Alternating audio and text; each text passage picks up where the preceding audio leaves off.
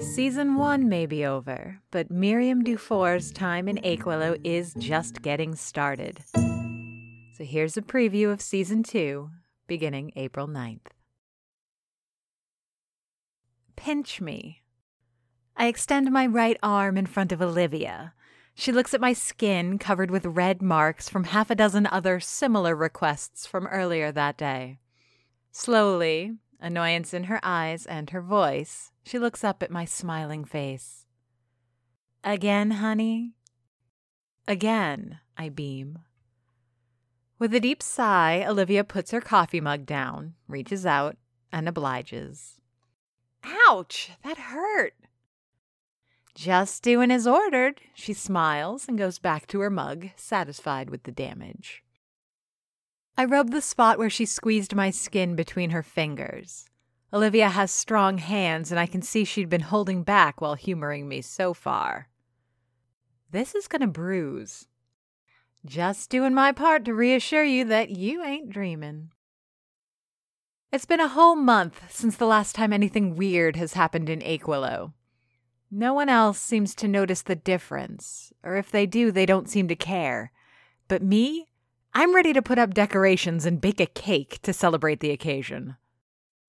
I just got used to strange stuff being a daily occurrence here. Isn't it kind of relaxing to just have a few boring, uneventful weeks? Mm hmm. Olivia buries herself back into her mug, sipping and enjoying her coffee instead of putting up with my nonsense. I scan the landscape of my bustling cafe. The crowd is just how I like it numerous but manageable. The early summer weather has everyone spending time outside, building up a thirst and an appetite. Gourmet iced tea and homemade ice cream are in high demand, and I'm making a killing with fresh salads that allow me to experiment with various ingredients and dressings. I have one with spicy breaded Thai chicken that's particularly popular. What about you? I ask, taking a few steps to stand in front of Gulliver. He's also sitting at the counter, right next to the coffee grinder where he likes to hang out. The salads aren't a big success with the man, but the weather hasn't slowed his appetite for coffee and pastries. The more variety, the better. What about me? You must be happy with how normal things are. He shrugs, pushing his mug forward to indicate he's ready for a refill. Of all my patrons, Gulliver is the only one for whom I take out the sugar and cream. What he takes in his coffee is as ever changing as the weather and as unpredictable as the sea. I've given up ever trying to keep up with it. Aquilo is Aquilo, he explains while I pour him a fresh mug.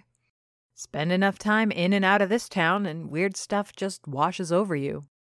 After a while, strange, normal, it all blends together, you know. The door chimes, and I turn towards the newcomers.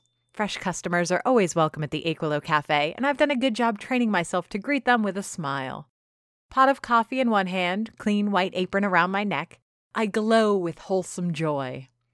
It's not every day that my disposition is this sunny and my attitude as sweet as pecan pie, but things have been going so well, it seems only fair to let my good mood shine through. But scientists and spiritualists will agree on one point nature is balance, and fate saw fit to balance the scales. As I look towards the swinging door of the Aquilo, chimes still dangling above the frame, I met with my mirror opposite. Dressed in black from almost head to toe, she walks into the cafe like a soldier tiptoeing into enemy territory. Her eyes, pale gray and lined with dark eyeliner, dart around the dining room like she's looking for traps. While her steps take her in a direct line towards the register, her gaze never settles on anything for more than a second. The fingers of her right hand are clenched tight over the strap of a messenger bag that runs across her chest. Her shirt, horizontally striped black and white, looks too warm for the weather, and the sweat on her brow just below her jet black hair supports my opinion. Her look seems lifted right out of a Tim Burton film and feels out of place in a town like Aquilo. I, however, come from Montreal and I'm not so easily impressed. Besides, I know who the real witch in this establishment is. My smile broadens, and I'm about to ask the newcomer what I can offer her when the entire cafe seems to gasp in unison. The girl is like a shadow over a cracked sidewalk, and from behind her walks in the sunlight that gives her form. Let me be real for a moment. When I fell in love with Trevor, my last boyfriend, it had a lot to do with his looks. In time, his personality showed itself to be lacking, but he was a beautiful boy. Trev had that rugged, built in rebellious demeanor that just made my knees buckle. You could tell just from looking at him that he'd age into one handsome bastard. The man walking into my coffee shop behind the girl in black is kind of like that. Except instead of Trevor's self assured smirk and confident swagger, he's got the attitude of a guy who doesn't even realize he's got looks that just made an entire coffee shop's worth of customers stop what they were doing. And what they were doing was eating my cooking, so that says something. He has that sort of sheepish smile, like he's apologizing for just being there. He wears black jeans and a white button up shirt. Nervously, he runs his fingers through his thick black hair after noticing people staring. I can almost hear him say shucks as he does so. I hope they're siblings. I catch myself thinking about these two new arrivals.